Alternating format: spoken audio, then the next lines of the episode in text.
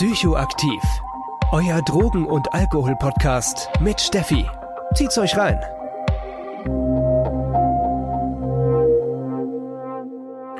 Hallo Leute, richtig cool, dass ihr wieder dabei seid. Ich freue mich riesig, denn es ist wieder Substanzsonntag. Und ich finde ja, es wird langsam Zeit, dass wir mal diese ganze Amphetamine-Geschichte abschließen. Wir hatten ja schon Ecstasy, wir hatten Amphetamin, also Speed und heute kommen wir zur letzten Substanz im Bunde der Amphetamine, Crystal Meth oder Methamphetamin. Ich werde es wohl die Folge meistens Crystal nennen. Ganz einfach aus dem Grund, dass ich ein bisschen Schiss habe, dass mein Meth auch zu einem Met wird, wie bei der alten Drogenbeauftragten äh, Marlene Mordler. Die hat dann irgendwann mal das ein bisschen blöd ausgesprochen und hat immer Crystal Met gesagt. Und ich habe ein bisschen Angst, dass wenn ich irgendwie auf Deutsch die ganze Zeit quatsche, dass ich dieses Wort ein bisschen verdeutsche und ich dann auch die ganze Zeit Crystal Met sage. Und das würde ich gerne vermeiden. Also bleiben wir einfach bei Crystal. Crystal hat ja über die Jahre echt für viel Furore gesorgt, beziehungsweise wurde der Schuh Crystal richtig fett in den Medien aufgeblasen mit Killerdroge, dies, das. Wenn ich mir mal die Studien vom Bundeskriminalamt anschaue, da sieht man, dass seit 2010 die Sicherstellung von Crystal immer mehr hochgegangen ist. Wenn wir im Jahr 2010 noch 26,8 sichergestelltes Crystal hatten, sind wir im Jahr 2017 bei 114,5 Kilo. Das ist also schon eine ganz schöne Steigerung, die wir hier haben. Allerdings muss man hier auch dazu sagen, ist Meth eher ein lokales Problem. Ich selbst arbeite ja in der Nähe von Frankfurt und ich habe wirklich, ich kann die Klienten und Klientinnen, die Kontakt mit Meth haben, an einer Hand abzählen. Und meinen Kollegen und Kolleginnen geht es dann nicht viel anders. Und ähm, ich habe mal für euch ein kleines Blick, äh, kleinen Blick in das epidemiologische Suchtsurvey von 2018 geworfen und da wurde der Meth-Konsum zwischen den 18 und 64-Jährigen in Deutschland schon mal dargestellt. Und wir haben da die Vorreiter, das ist Sachsen mit zwei Prozent und Thüringen mit 1,7 Prozent von ähm, 18 bis 64-Jährigen, die schon mal Meth konsumiert haben. Und in Bayern sind wir bei 1,1, in Hamburg bei 0,9, in Hessen, wo ich arbeite, sind wir nur noch bei 0,7 und in NRW sind wir dann bei 0,3. Also man sieht, dass es sich von 2% bis 0,3% wirklich erstrecken kann und dass sich das vom Bundesland sehr, sehr ändert. Woher das kommt, das ist eigentlich gar nicht mal so schwierig zu beantworten, denn man muss sich auch immer klar machen, dass der Schwarzmarkt für illegalisierte Substanzen auch einfach mal schlichtweg ein Markt ist. Das heißt auch, dass ein bisschen das Angebot die Nachfrage bestimmen kann. Und ähm, unser MEF, das kommt hauptsächlich so über die tschechische-polnische Grenze. Das heißt, die Länder, die da angrenzend sind, haben auch das meiste MEF. Und dementsprechend konsumieren die Menschen da auch mehr, weil es da mehr angeboten wird. Ich weiß noch, ich habe äh, damals in Coburg studiert, soziale Arbeit, und da wurde mir mal gesagt von jemanden, ach, Meth ist hier deutlich leichter zu bekommen als Cannabis. Es ist wirklich deutlich leichter, irgendwie Crystal zu organisieren, als mir ein Gramm Gras zu kaufen. Und außerdem war das Gras auch dort super teuer, eben weil man an andere Drogen so viel leichter dran kam. Gut, jetzt aber genug Vorgeplänkel. Wir starten jetzt mal in die verschiedenen Themen rein und gucken uns jetzt halt mal die Geschichte an, wie wir überhaupt zu Crystal kamen. Die Geschichte von Methamphetamin startet tatsächlich in Japan. Und zwar im Jahr 1893 wurde eine flüssige Form von Crystal Meth synthetisiert. Im Jahr 1919 wurde Crystal Meth dann von einem Chemiker, und zwar hieß der Akira Ogata, auch in einer der kristallisierten Form, wie man sie heute auch vom Konsum her kennt. Wer das schon mal konsumiert hat, natürlich. Und 1921 wurde es dann patentiert. In Deutschland wurde Methamphetamin von den Temmler-Werken erforscht. Und zwar mit dem Ziel, eine günstige Alternative für das Amphetamin, das damals unter dem Handelsnamen Benzedrin verkauft wurde, zu finden, weil das einfach sehr, sehr teuer war. Am Anfang wurde Methamphetamin noch aus dem damals sehr teuren Ephedrin hergestellt. Und wenn ihr euch jetzt, so wie ich mich gefragt habe, was zur Hölle ist eigentlich Ephedrin, ich habe das für euch gegoogelt. Ephedrin wird aus der Pflanze Meerträubel gewonnen. So, ich konnte mit dieser Information erstmal überhaupt nicht viel anfangen, weil ich mir dachte, was zur Hölle ist denn ein fucking Meerträubel? So, dann habe ich das gleich weiter gegoogelt. Ähm, und ja, was soll ich sagen? Das ist dieses Gestrüpp, das irgendwie gefühlt an jeder Felsküste am Meer wächst. Also auf jeden Fall habe ich ein Bild davon gesehen und es kam mir sehr bekannt vor von irgendwelchen Spaziergängen an Felsküsten vom Meer. Aber ja, ich würde euch einfach raten, das zu googeln, weil ich kann das auch nicht besser für euch beschreiben. Aber ja, wie bereits schon gesagt, war Ephedrin sehr teuer. Deswegen hat man es geschafft, Meth aus chemischen Abfallprodukten der Industrie voll synthetisch herzustellen. Ich weiß jetzt nicht, also es war auf jeden Fall die günstigere Variante. Für mich hört sich das aber tatsächlich nicht nach der besseren Lösung an. Aber es hat funktioniert, es konnte voll synthetisch hergestellt werden und damals hatte Deutschland 1938 eine kostengünstigere Variante zu Amphetamin und zwar hieß die Substanz dann Pervitin und wurde unter den Namen auf den Markt gebracht. Dass Pervitin aber gesundheitsmäßig nicht so das Gelbe vom Ei ist und das auch echt Schaden anrichten konnte, wurde tatsächlich super schnell erkannt, weil drei Jahre später schon, nämlich im Jahr 1941, wurde Pervitin dann unter das Reichsopiumgesetz gestellt. Und das ist ja ein bisschen vergleichbar wie unser Betäubungsmittelgesetz heute. Eine besondere Stellung von Pervitin gab es vor allem in den Blitzkriegen gegen Polen und Frankreich. Und zwar im Jahr 1939 und 1940 wurde Pervitin, also Methamphetamin, systematisch an die Soldaten verabreicht. Man spricht hier tatsächlich von einer millionenfachen Verwendung bei Soldaten. Damals bekam dann Pervitin Spitznamen wie Panzerschokolade oder auch Fliegersalz und es sollte einfach helfen, tagelang wach zu bleiben und dabei konzentriert mit einer gesteigerten Leistung und zusätzlich auch keine Angst zu haben. Also es sollte helfen, die perfekten menschlichen Kampfmaschinen herzustellen. 1941 gab es dann Pervitin wirklich nur noch auf Verschreibung, aber das drückte auch die Nachfrage extrem nach unten. Aber trotzdem verschwand Pervitin nie komplett aus der Geschichte und auch nach dem Zweiten Weltkrieg erweckte Pervitin immer wieder Aufsehen, zum Beispiel als Dopingmittel beim Sport. Jo, machen wir weiter mit der positiven Wirkung von Meth. Wir hatten ja vor zwei Wochen beim letzten Substanzsonntag das Thema Amphetamin, Speed und man kann sagen, dass vom Wirkungsspektrum Meth sehr ähnlich ist wie Speed, nur deutlich intensiver, stärker und länger wirkt. Also es wird so in der Literatur gesagt, dass Meth so ungefähr fünfmal so stark und intensiv wirkt.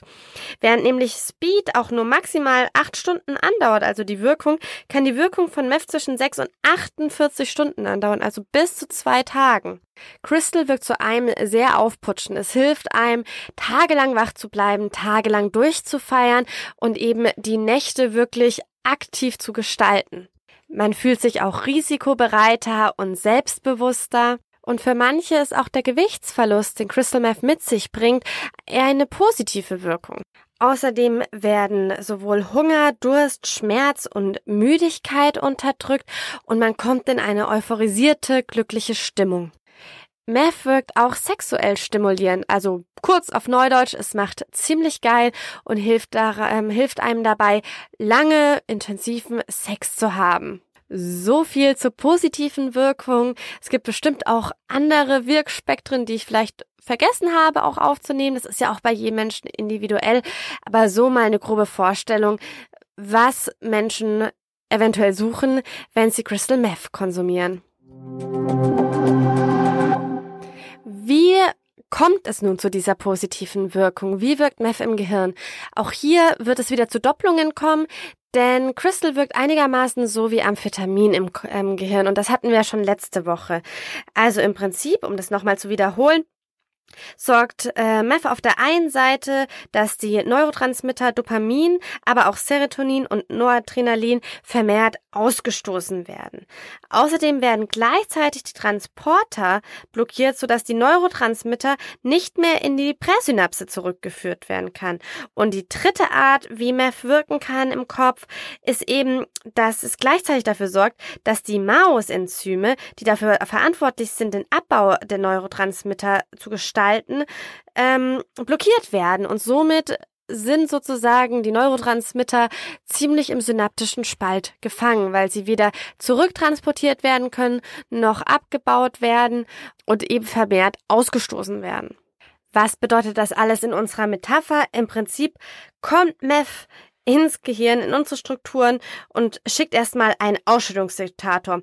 Der stellt sich an den Starthafen und sorgt dafür, dass alle Dop Dopamin, aber auch Noradrenalinflotten den Hafen verlassen und gehen ihre Anlegestelle steuern. Gleichzeitig gehen aber trotzdem noch Meutererflotten los und kentern all die Schleppboote und somit bleiben die Flotten im Meer und setzen immer wieder an den Anlegestellen an. Und es kommen trotzdem auch noch die Kampfflotten. Und die sorgen dafür, dass das Seeungeheuer, die dafür da sind, die Neurotransmitterflotten auf in die Tiefe zu ziehen, auch noch abzubauen. Somit sind die Neurotransmitterflotten, also Dopamin und Noradrenalin, total ungestört und kann so in Ruhe immer wieder die Botschaften an die Anlegestelle des Zielhafens überbringen und somit eben auch für eine große Stimulierung sorgen. So, also im Prinzip war das ja jetzt äh, vor allem eine Wiederholung von dem Substanzsonntag vor zwei Wochen, weil ich euch im Prinzip erzählt habe, wie Speed funktioniert. Das kann man auf Meth übertragen. Wie kommt es also, dass Meth so viel länger wirkt und so viel stärker wirkt als Amphetamin, wenn man grundlegend erstmal sagen kann, da passiert das Gleiche? Diese Frage war überhaupt nicht einfach zu beantworten, also von den Quellen her echt mau. Die Antworten, die ich gefunden habe, ist einmal, dass äh, Crystal Meth die Blut-Hirn-Schranke schneller überschreiten kann. Das heißt, sie flutet deutlich schneller an und sorgt schneller für eine Wirkung. Und auf der anderen Seite sorgt es für einen deutlich höheren Ausstoß der Neurotransmitter, also dass deutlich mehr Dopamin ausgeschüttet werden kann. Und somit kommt es eben zu einer viel höheren Stimulation. Man kann also im Prinzip sagen, dass Meth ein super starkes Speed ist. Werbung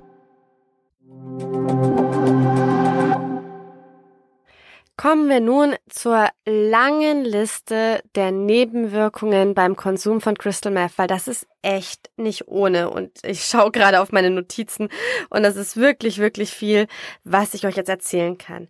Also erstmal angefangen ähm, Crystal kann sowohl geschnupft werden, da haben wir einen Wirkungseintritt von 5 bis 15 Minuten, aber auch geraucht und gespritzt, gespritzt, da haben wir einen Wirkungseintritt von wenigen Sekunden oder eben geschluckt und da haben wir den Wirkungseintritt so in 30 bis 45 Minuten. Am meisten ist tatsächlich das Schnupfen verbreitet, aber bei einem chronischen Konsum, also wenn man schon länger konsumiert, wird oft das Crystal Meth auch geraucht oder eben auch gespritzt, was deutlich gefährlichere Konsumformen sind. Das liegt daran, dass neben den Risiken, die das äh, Spritzen von Drogen mit sich bringt, beim Spritzen und beim Rauchen ähm, durch den viel kürzeren Wirkungseintritt eben das Abhängigkeitspotenzial deutlich erhöht wird und man somit, ja, wie gesagt, eine, viel schneller eine Abhängigkeitserkrankung entwickeln kann. Außerdem ist die Gefahr beim Rauchen und vor allem auch beim Spritzen zu überdosieren und sie selbst mit der Substanz zu vergiften deutlich höher. Starten wir jetzt halt wie immer erstmal mit den kurzfristigen Nebenwirkungen, die sozusagen kurz nach dem Konsum eintreten können. Wir haben hier einmal die Mundtrockenheit oder mal meine Klienten und Klientinnen zu zitieren, man bekommt ein ganz schönes Pappmaul vom äh, Konsumieren. Es gibt aber zum Beispiel auch das Phänomen von Meth-Pickeln, also dass man das Gefühl hat, es ist irgendwas unter der Haut und man fängt an, wild an seiner Haut rumzudrücken. Auch das kann eine kurzfristige Nebenwirkung von Crystal sein. Und wir haben auch noch eine Überhitzung des Körpers. Durch die sehr lange Wirkung der Substanz kommt es natürlich noch zu deutlich weiteren Problemen, die vor allem durch die lange Zeit, wo man wach ist, entstehen. Also man kommt zu einer hohen Überschätzung des Körpers, denn man spürt ja gar nichts. Also man spürt weder Hunger noch Kälte noch irgendwas und damit ist sozusagen das Risiko da, dass man sowohl körperlich, aber auch psychisch zusammenbricht. Dadurch, dass man unter dem Konsum von Crystal auch an ja, sagen wir mal, Selbstüberschätzung leidet, in Anführungszeichen, kann es auch schnell zu einer Überdosierung kommen, also dass man sich mehr Stoff draufpackt. Hinweise für eine Überdosierung sind übrigens eine Überhitzung des Körpers bis hin zum Fieber, eine Bewusstlosigkeit, ein totaler Realitätsverlust, eine Angst und paranoide Zustände. Außerdem gibt's Schwindel und Kopfschmerzen, Übelkeit und Erbrechen, Atemnot bis hin zu Lähmungserscheinungen. Das heißt, wenn man solche Symptome hat, kann es eben sein, dass man überdosiert hat.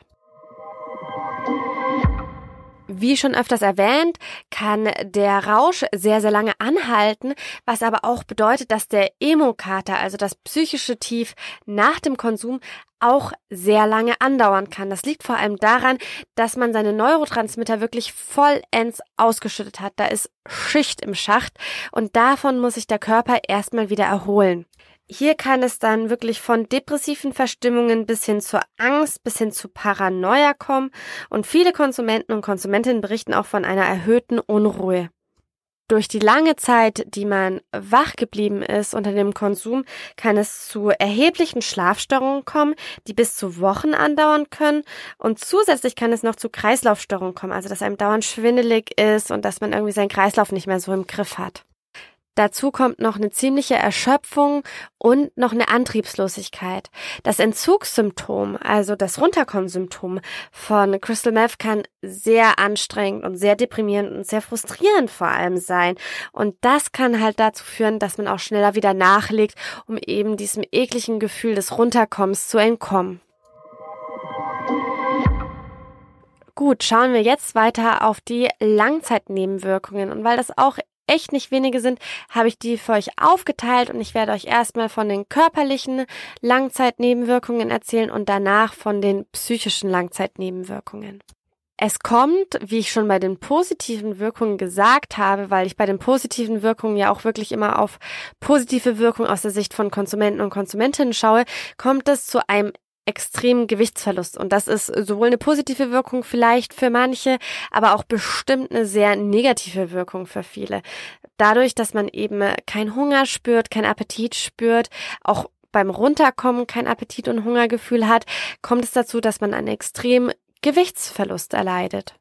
Beim Sneefen kann die Nasenscheidewand sehr belastet werden, bis hin zum Nasenscheidenwanddurchbruch, also die wird eben durch die Substanz sehr zersetzt. Außerdem werden die Zähne sehr geschädigt, bis hin zum Zahnausfall. Also diese Meth-Münder sind ja tatsächlich was, was auch gerne in den Medien auftaucht. Und das liegt vor allem sehr daran, dass durch den Konsum die Zahnhygiene sehr vernachlässigt wird, aber auch durch das Zähneknirschen, was durch den Konsum entsteht. Thema Zähneknirschen. So, ich habe das, glaube ich, schon in mehreren Substanzsonntagsfolgen erwähnt und ich habe das, glaube ich, nie so richtig erklärt, warum man denn eigentlich mit den Zähnen knirscht, wenn man Drogen konsumiert. Und ich musste dann auch ganz ehrlich zugeben, ich weiß, dass es so ist, aber ich habe keine ordentliche Erklärung gehabt, warum das so ist. Und deswegen habe ich mal wieder ein bisschen tiefer nachgeforscht und habe ja so eine halb zufriedene Antwort dafür gegeben, weil wirklich erforscht ist es nicht. Aber die will ich auf jeden Fall erstmal mit euch teilen dass man viel mit den Zähnen knirscht, ist in der Rave, also in der Elektroszene, sehr bekannt. Ich habe schon öfters über Raves gehört oder so als, als Kommentar zum Raves, ja, äh, alle kauen, keiner isst. Und eigentlich ist jedem das sofort ein Begriff, was da eigentlich mit gemeint ist. Es wurden einfach viele Substanzen wie Ecstasy, Speed oder Methamphetamin konsumiert und dementsprechend stehen sie alle da und knirschen mit ihren Zähnen. Bei meiner Recherche, woher das eigentlich kommt, bin ich mal wieder auf fancy Wörter gestoßen. Und zwar auf Bruxismus und Trismus. Ich hoffe, ich spreche es überhaupt richtig aus.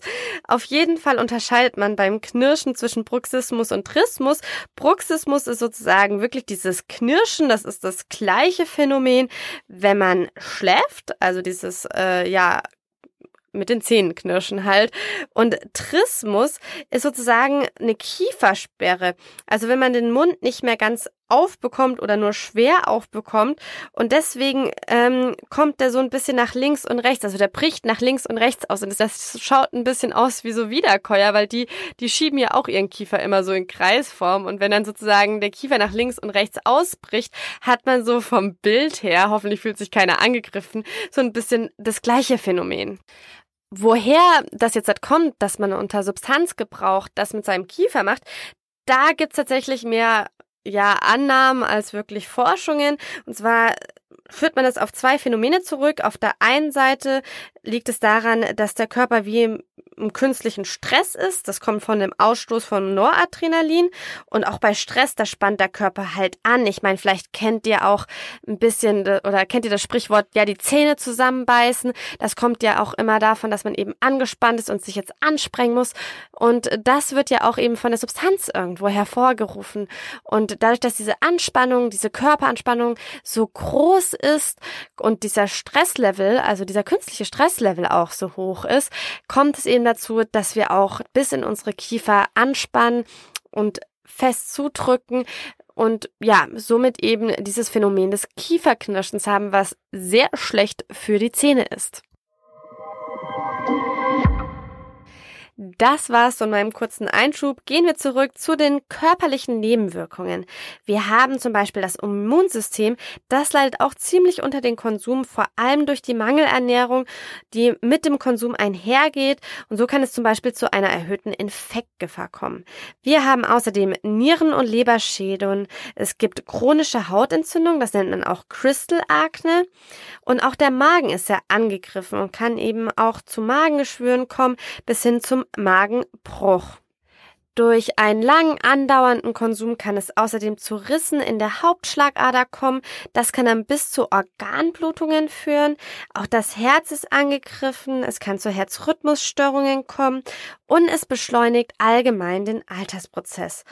Und auch ganz wichtig zu sagen für Frauen, es kann den Zyklus durcheinander bringen und somit kann die Gefahr entstehen, dass die Pille nicht mehr so wirkt, wie sie, wie sie soll und somit kein sicheres Verhütungsmittel mehr ist und man dementsprechend immer, immer doppelt verhüten sollte und auf jeden Fall Kondome benutzen sollte.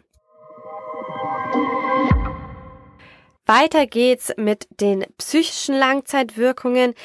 Hier haben wir auch eine größere Palette von Depressionen zu Schlafstörungen, zu einem gesteigerten Aggressionspotenzial, aber auch wie schon bei den Kurzzeitnebenwirkungen beim Runterkommen kann sich das nämlich auch chronifizieren, kann es nämlich zu Panikattacken kommen, zu Angstzuständungen, es kommt zu Persönlichkeitsveränderungen. Hier vielleicht noch mal eine kurze Erklärung, was eine Persönlichkeitsveränderung ist. Es gibt ja Persönlichkeitsstörungen. Dazu zählt zum Beispiel die narzisstische Persönlichkeitsstörung oder die instabile Persönlichkeitsstörung, die auch als Borderline sehr bekannt ist. Und diese Persönlichkeitsstörungen sind ja von Geburt an. Also die werden, die manifestieren sich in der Kindheit oder mindestens in der Jugend, während eine Persönlichkeitsveränderung erst im Erwachsenenalter ansetzt. Das heißt, sie wird später entwickelt, zum Beispiel durch Substanzkonsum und kann aber ähnliche und ähnlich tiefgreifende Züge annehmen wie eine Persönlichkeitsstörung.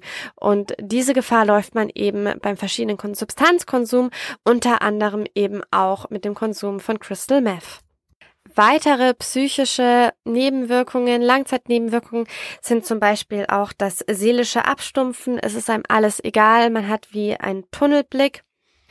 Außerdem kann es zu einer sehr schnellen Toleranzentwicklung kommen. Das heißt, die Wirkdauer von Crystal Meth wird immer kürzer und daher kommt auch ein höheres Craving-Gefühl, also ein höherer Druck, die Substanz konsumieren zu müssen. Es kommt zu einem erhöhten Suizidrisiko, also einem erhöhten Risiko, sich selbst umzubringen.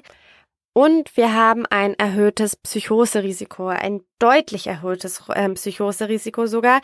Und hier kann man zwischen drei verschiedenen Arten von Psychosen unterscheiden, die eben dem Konsum von Crystal Meth zugeordnet werden.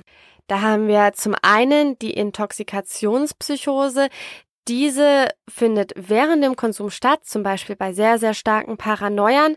Und diese Intoxikationspsychose, die klingt sozusagen nach dem Ausscheiden der Substanz schon wieder ab.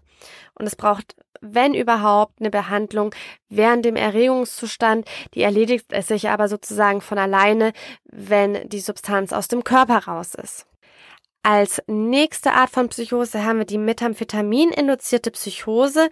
Das ist eine Psychose, die eben nicht weggeht, wenn die Substanz aus dem Körper raus ist. Und die kann für mehrere Wochen bis Monate andauern. Und die restlichen Symptome können ja bis zu sechs Monate und mehr andauern, aber die ist latent, die geht wieder vorbei und die kann sozusagen behandelt werden, aber die schleicht sozusagen mit der Zeit aus. Und das letzte ist die schizophrene Psychose. Die zeichnet sich dadurch aus, dass sie deutlich länger geht als die ersten zwei Psychosen und die kann auch nur dann diagnostiziert werden, wenn man schon mindestens ein Jahr konsumfrei ist, weil sonst kann man das nicht von der Methamphetamin-induzierten Psychose unterscheiden. Also im Prinzip bedeutet das, dass sozusagen eine Schizophrenie, eine schizophrene Erkrankung durch den Konsum von Methamphetamin ausgebrochen ist und sich manifestiert hat und nicht mehr so schnell weggeht. Und äh, genau, das ist eben der Unterschied. Während eine Methamphetaminpsychose latent ist, das heißt mit der Zeit weggeht, haben wir die schizophrene Psychose, die deutlich länger andauert. Bei diesen Psychosen handelt es sich um Psychosen, die dem reinen Methamphetaminkonsum zugeschrieben werden. Wie das dann bei Mischkonsum wieder ist, das kann natürlich variieren. Mischkonsum macht es allgemein super schwierig, sozusagen klare Strukturen zu erkennen. Macht ja auch Sinn, weil wenn man irgendwie alle Substanzen zusammenwirft, kann man irgendwie nichts wirklich einer Substanz zuordnen. Crystal zählt außerdem als neurotoxisch. Neurotoxisch bedeutet, dass Meth die Potenz hat, die Nervenzellen wirklich nachhaltig zu schäden. Das Resultat daraus sind vor allem Gedächtnisstörungen, also eine hohe Vergesslichkeit, eine Aufmerksamkeitsstörung, eine Konzentrationsstörung und eben auch psychotische Störungen, wie schon gerade eben erwähnt. Das betrifft vor allem Jugendliche, die noch in der Phase der Entwicklung konsumieren, also bei dem das Gehirn noch gar nicht voll ausgebildet ist. Und vor allem bei Jugendlichen ist dann eben das Risiko besonders hoch, dass es sich nicht wieder reguliert und dass man mit den Symptomen von der Neurotoxität sein Leben lang eben zu kämpfen hat und sich das nicht wieder erholt. Trotz allem zeigen auch Studien, dass sich das Gehirn wieder erholen kann. Bei Erwachsenen halt deutlich leichter als ähm, bei jungen Menschen. Und einen positiven Einfluss kann man zum Beispiel auch dadurch nehmen, indem man Gedächtnistraining macht.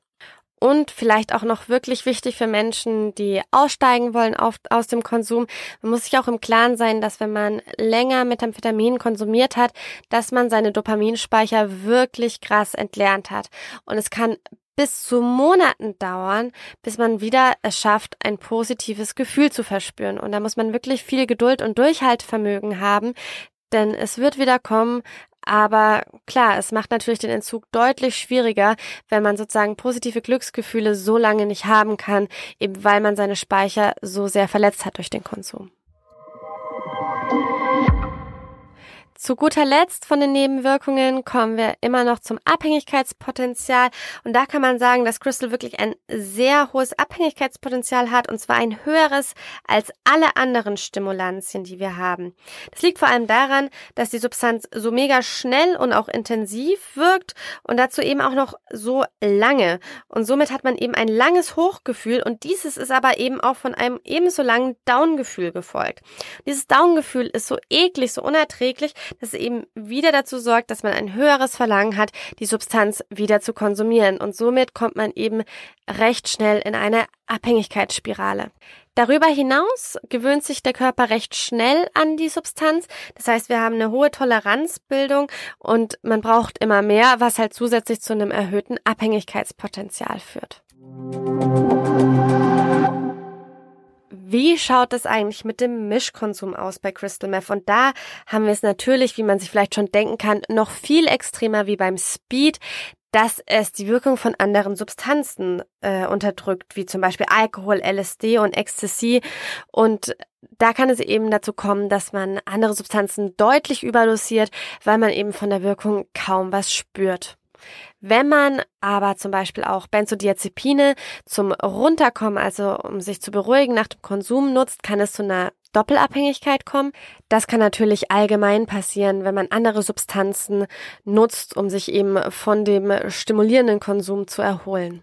Lebensgefahr besteht jedoch, wenn man Crystal Meth mit Mauerhämmern, Beta-Blockern oder auch Antidepressivern mischt und das sollte auf jeden Fall vermieden werden.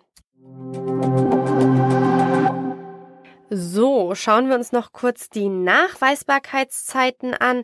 Wir haben im Speichel eine Nachweisbarkeitszeit bis zu 72 Stunden, im Urin bis zu zwei Tagen, bis zu einer Woche und im Blut bis zu einem Tag. Ich habe ja schon in der Einleitung gesagt, dass Methamphetamin medial ziemlich zerrissen wurde. Und mich kotzt sowas tatsächlich ein bisschen an. Ich mag das einfach nicht, dass immer das alles so aufgebauscht wird und das halt auch oft von den Medien sehr an der Realität vorbei ist. Und auch wenn das jetzt schon ein bisschen aus dem Kontext rauskam, habe ich euch mal ganz kurz noch die üblichen Thesen von den Fake News rausgesammelt und werde dazu noch ganz kurz was sagen. Kommen wir zu Fake News Nummer eins: Der körperliche Zerfall, der schon im Prinzip sofort stattfindet. Und das sind meistens die Fehler in den Medien. Sie behaupten immer, dass irgendetwas sofort stattfindet. Ja, Meth zerrt an dem Äußeren. Es macht einen sehr dünn, es macht einen eventuell ungepflegt, aber das passiert nicht von heute auf morgen. Das dauert eben ein bisschen und schon vor allem nicht beim ersten Zug.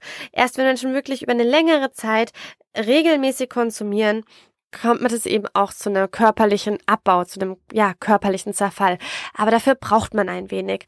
Und und da muss ich erstmal sagen, da habe ich die Quelle dazu nicht mehr und ich habe sie auch nicht mehr gefunden. Deswegen möchte ich das ganz deutlich sagen, aber ich wollte es euch trotzdem teilen. Ich habe mal gehört, dass in Deutschland das Crystal Meth wirklich ein sehr sehr gutes ist, sehr rein, deutlich reiner als äh, das, was die USA kennt und dass damit der körperliche Zerfall wirklich echt lange dauert und dass man wirklich auch gut lange versteckt konsumieren kann.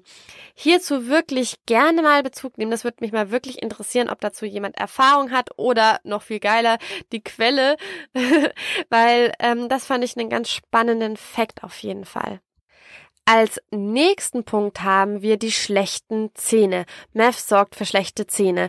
Das wird immer gerne auch in den Medien gezeigt, so ein Mund mit verfaulten Zähnen aber es konnte bis jetzt noch nicht wirklich nachgewiesen werden, dass wirklich Crystal Meth die Zähne verfault, sondern was zu dieser schlechteren, zu den schlechteren Zähnen führt, ist eben einmal das Zähneknirschen, was ich vorhin schon gesagt habe, aber auch die fehlende Mundhygiene, dass man eben in diesem ganzen Partytrall eben vercheckt, ja, seine Zähne zu putzen. Und ja, mit der Zeit werden dann durch die Zähne definitiv schlechter, aber auch das passiert nicht von heute auf morgen. Das nächste, was sich in den Medien super oft hält und nicht nur zu Methamphetamin, sondern zu vielen Substanzen, man ist nach dem ersten Konsum schon abhängig. Und das halte ich persönlich für Quatsch. Man kann nicht nach dem ersten Konsum für abhängig sein. Es gibt bestimmt Drogen, äh, die einen mehr dazu einladen, nochmal zu konsumieren. Aber es wird immer Menschen geben, die eine Substanz nur einmal konsumiert haben und es einfach gelassen haben.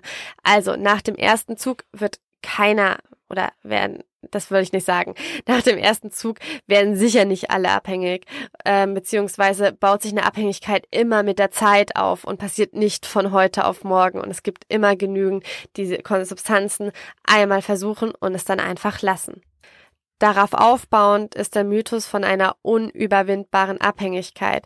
Und da muss ich ganz ehrlich sagen, ich bin der Meinung, es gibt keine unüberwindbaren Abhängigkeiten. Ja, Crystal Meth macht sehr abhängig, keine Frage, aber man kann jede Abhängigkeit überwinden, wenn man das gerne möchte. Und zu guter Letzt, was ja auch immer gerne ein bisschen größer gebauscht wird, wie es eigentlich ist, ist Deutschland wird überschwemmt von Crystal Meth. Das sind eher Schlagzeilen, die schon ein paar Jahre her sind, wollte ich trotzdem noch aufnehmen, denn wie ich schon am Anfang gesagt habe, das ist ein ziemlich lokales Problem. Und wir hier in Frankfurt, wir kriegen super wenig davon mit. Andere Bundesländer kriegen super wenig davon mit. Das ist in einigen Bundesländern, da ist es ein riesen, ich will gar nicht sagen Problem, das ist auf jeden Fall ein höheres Vorkommen, aber in anderen Teilen von Deutschland eben nicht. Also Deutschland wird nicht von Crystal Meth überschwemmt. Ja, Leute, das war es schon fast von mir. Hey, das ist ja echt äh, für meine Verhältnisse eine lange Folge geworden. Dafür, dass ich eigentlich super viel vom letzten Substanzsonntag wiederholt habe. Ich hoffe, es hat euch trotzdem Spaß gemacht. Ich wollte euch noch fix eine Anekdote erzählen. Ich war ja im Oktober zwei Wochen im Griechenland im Urlaub und ich habe so den Tick, immer wenn ich irgendwo hinreise, muss ich erstmal gucken, okay, was gibt es denn so für News drogentechnisch aus dem Land und ich muss das immer erst googeln. Und da fand ich recht passend auch zu der Folge, ähm, kam nämlich bei Griechenland raus, dass dort eine Droge konsumiert wird, die dort den Namen Sisa trägt. Und passend zur heutigen Folge, deswegen erzähle ich euch das überhaupt, ist das ein Crystal Meth oder was heißt es ist Crystal Meth, aber in extremst schlechter Qualität und das liegt vor allem daran, dass diese Substanz in extremst spartanischen Laboren hergestellt wird und das ist anscheinend extremst verschmutzt und macht den Streetworkern und dem Gesundheitssystem in Griechenland dort wohl ein bisschen Kopfschmerzen. Ja, also so viel aus Griechenland, was ich da so ein bisschen mitbekommen habe. Was heißt mitbekommen? Ich habe das gelesen in einem Deutschlandfunkartikel sogar aber fand es auf jeden Fall spannend und passend zur Folge und wollte das mit euch teilen. Aber jetzt sind wir wirklich am Ende dieser Folge. Danke, dass ihr so lange dabei geblieben seid. Ich habe mich mega gefreut. Falls ihr Fragen, Anregungen, Rückmeldungen habt, ihr könnt mich auf den sozialen Medien erreichen, sei es Facebook, sei es Instagram oder ihr könnt mir auch eine E-Mail schreiben unter psychoaktiv.podcast@gmail.de. Ich freue mich riesig, wenn wir uns wieder hören und zwar schon am Mittwoch zur nächsten Themenfolge. Bis dann, ich freue mich auf euch. Tschüss.